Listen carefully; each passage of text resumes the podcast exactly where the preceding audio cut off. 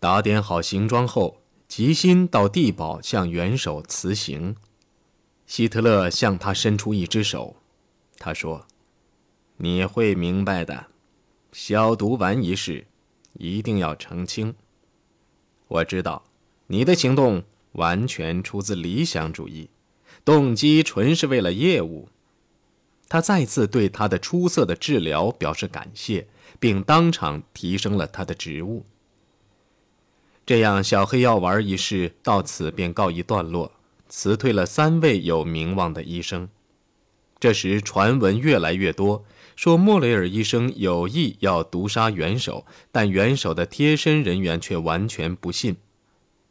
克里斯蒂安认为，莫雷尔虽然衣冠不整、不拘小节，却是个良医。大多数人都同意他这一看法，连责备莫雷尔无能的那三名医生也不相信他会给元首下毒。他们记得，当伯兰特指出这些药丸含有番木鳖碱，少量服用则无害时，他脸上却曾出现震惊的神情。看来莫雷尔从没有认真阅读药瓶上的说明，只看到药名。发现这个药竟是含番木鳖碱的种子，这真是当头一棒。等希特勒下得病床来时，证明隆美尔参与炸弹阴谋的证据已经相当多了。元首叫来两名将军，要他们去执行一项令人讨厌的任务，建议他了却此生。十月十四号，他们看望了正在乌鲁姆附近一座城堡里养伤的隆美尔。一小时后，他们走了。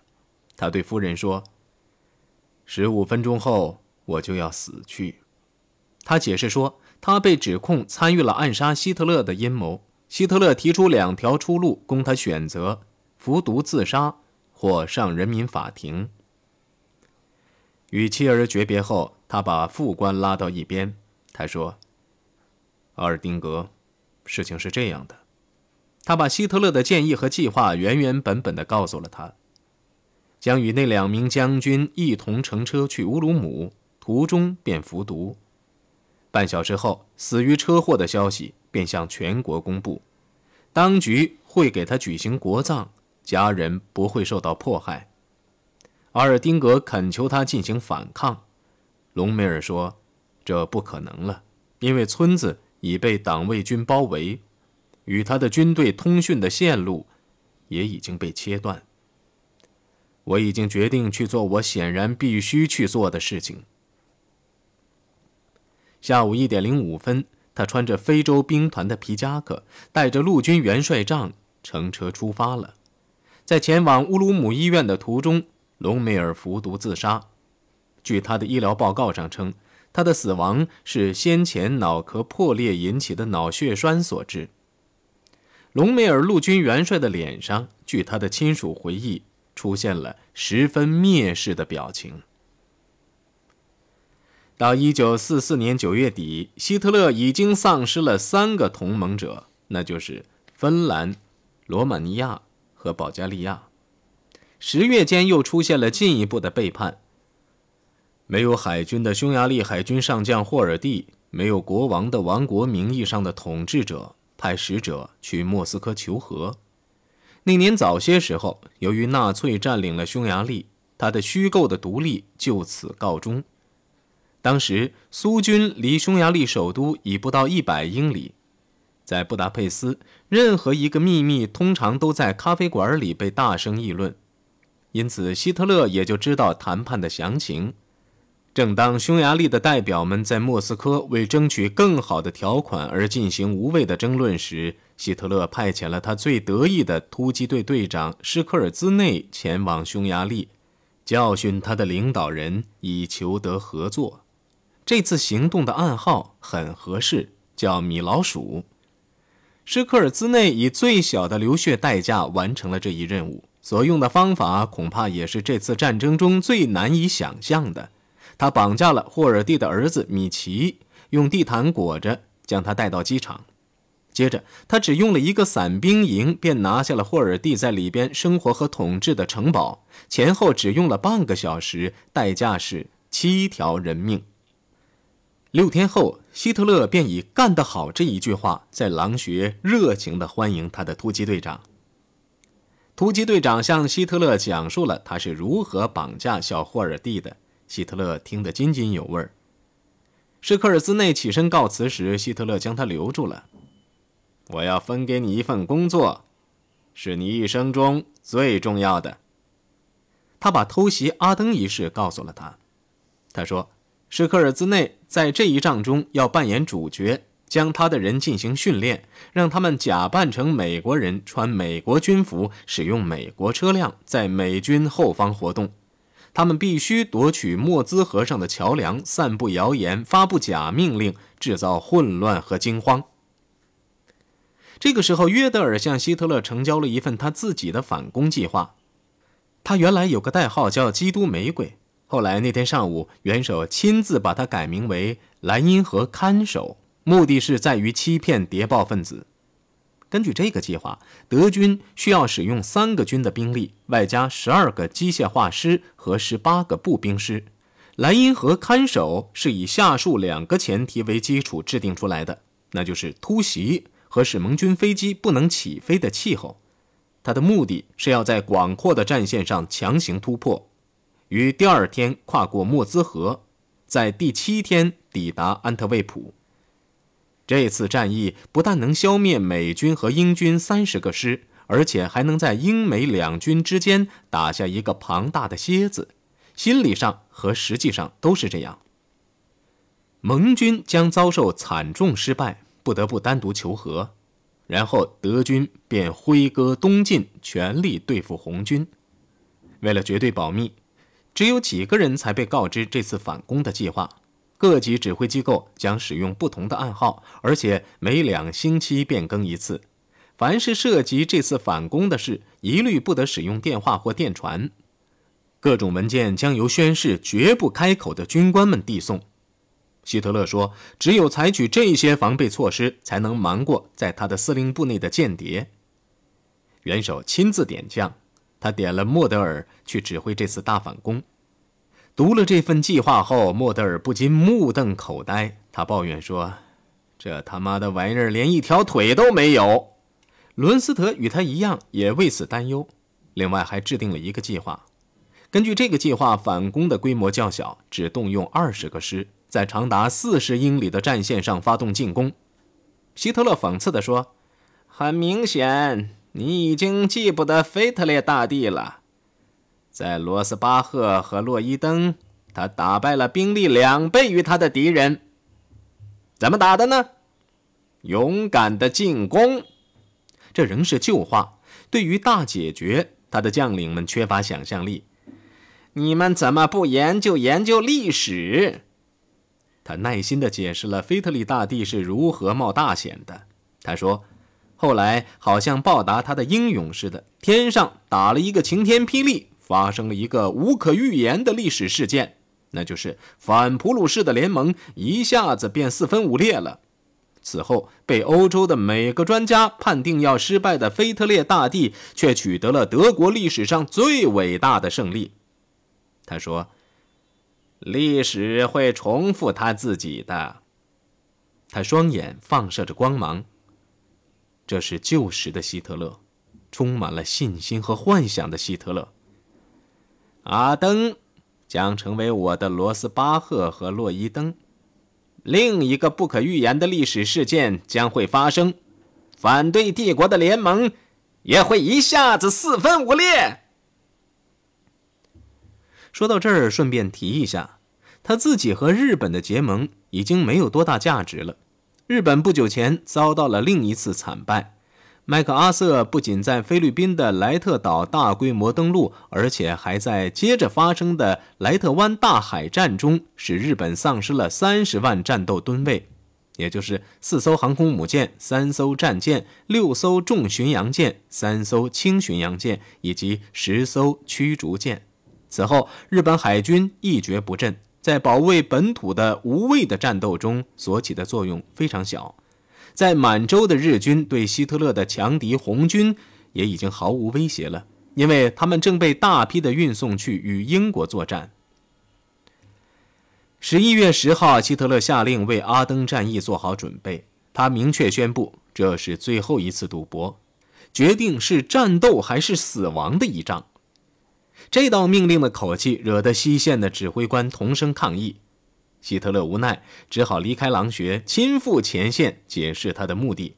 尽管他身心都突然崩溃，他的声音嘶哑加剧。埃肯教授检查的结果表明，他左声带上长了一块息肉。他精神萎靡，又经常发怒。访客们见他半卧半躺在备用的小床上，脸色又如此苍白，无不大为震惊。他置莫雷尔的命令于不顾，强行下床，像个老人似的摸索着走进地图室。他大口大口地喘着气，一屁股坐在椅子上，擦拭着眉毛。为使他的身体在之后的碰头会中能支持得住，莫雷尔医生不得不连连给他打针。在前往西线前，人们劝他稍事休息后再走。因为按他目前的健康状况，途中如果不发生危险，也会很艰辛。但是希特勒却坚持前往，他惦念前线，必须前去鼓励指挥这次战役的诸位将领。十一月二十号，他带上随行人员登上了火车。他想必知道这是他最后一次看到狼穴了，但他仍抱着回来的幻想，让建筑工人们继续干下去，因为希特勒想在天黑后。抵达柏林，他乘坐的火车直到拂晓才开出。希特勒乘坐的包厢窗帘全部放下来。午餐时，他和大家一起在餐车用膳。特劳德尔从来没有见过元首如此垂头丧气，如此心不在焉。他的声音又轻又小，双眼不是盯着盘子，就是盯着白台布的某一点。气氛如此沮丧，使大家都有不祥之兆的感觉。希特勒开门见山地宣布，埃肯教授将第二次为他的咽喉动手术。他说：“这不会有什么危险，好像在安慰自己似的。不过很有可能，我说话会没有声音和……但这句话他没有把它说完。之后几天，他与世隔绝。”他的贴身人员只知道埃肯教授给他去除了一块小米粒大小的息肉。一天，他出人意外地前来吃早餐，显然他是在找人作伴儿。人人都把香烟熄灭了，窗户也打开了，好让空气清新。他只能小声说话。他说：“这是医生的命令。”顷刻间，大家都不自觉地模仿他的声音说话。我的耳朵很好。没有必要宽恕他们，他喃喃说道。大家都笑了，与其说是被这个笑话引得发笑，倒不如说是为了元首的精神得以恢复而笑。希特勒恢复工作后所表现出来的坚韧不拔的精神，令他的随行人员惊叹不已。他全力投入了将会改变战争进程的阿登反攻战役。十二月七号，他批准了最后的作战计划。这个计划几乎与他先前提出来的雷同。为了保密，无线电台故意将密码电报发给假司令部，将假电报发给真司令部，将真电报发给距广为宣传的司令部一百英里外的司令部。在较低层中，在啤酒馆、在饭馆等地，他们则故意散布谣言，有意让盟国的谍报人员听。这个时候，手中的权力远远超出中尉，甚至超过将军的施科尔兹内。他所开设的美国人学校已经到期中。他虽然从来没有去过美国，他的志愿军却学得很好。学校的课程包括美国俚语、习惯、民俗，以及如何假装美国大兵在敌后散布惊慌。到十二月十一号，组织工作已经基本就绪。德国的铁路创造了运输奇迹。将首批军队运抵反攻区，而没有被敌人发现。那天清早，希特勒将指挥部移到中世纪的泽根堡城堡，这就是鹰巢，是他1940年入侵西方时的司令部。现在，他与他的随从只好深居于地下隐蔽所内。当天晚些时候，他会晤了半数左右的师长，其他的将于第二天前来。第一批将领及随行人员抵达后，盖世太保收缴了他们的手枪和手提箱。每个人都要用生命发誓，对即将听到的只字不吐。谁也不知道为什么被召了来，他们只知道过去几个星期，每个师都在兜圈子。会议在地下一间大屋内召开，元首坐在一个狭窄的桌后，左右分别是凯特尔和约德尔，对面坐的是伦斯德、莫德尔和曼特菲尔中将。他将指挥三个军中最强大的一个军。他是普鲁士著名的将军世家的后裔，是出色的骑士。又是德国五项运动的冠军，他身高五英尺有余，坚韧不拔，精力过人，是少数几个敢于公开与希特勒对垒的人之一。希特勒向到会的六十多名军官滔滔不绝地讲述腓特烈大帝、德国历史和国家社会主义，整整讲了一个多钟头。当讲到发动全面反攻的政治动机时，他声音响亮有力，兴奋的目光四射，然后。他便将“秋雾”也就是此役最终的代号，详细的解释了一番。这次战役将于十二月十五号清晨五点三十分打响，各师的将领们听得诚惶诚恐，不但为这一庞大计划，而且也为元首的精力和良好的健康而感到兴奋。然而，近的几乎可以碰到他的曼特菲尔却看得很真切，他实际上很颓丧。肤色很不健康，外表塌陷，双手发抖。他坐在那里，好像被责任的重负压得伸不直腰。如果与十二月初召开的上一次会议时相比，他的躯体似乎更加衰老了。他已经是个老朽了。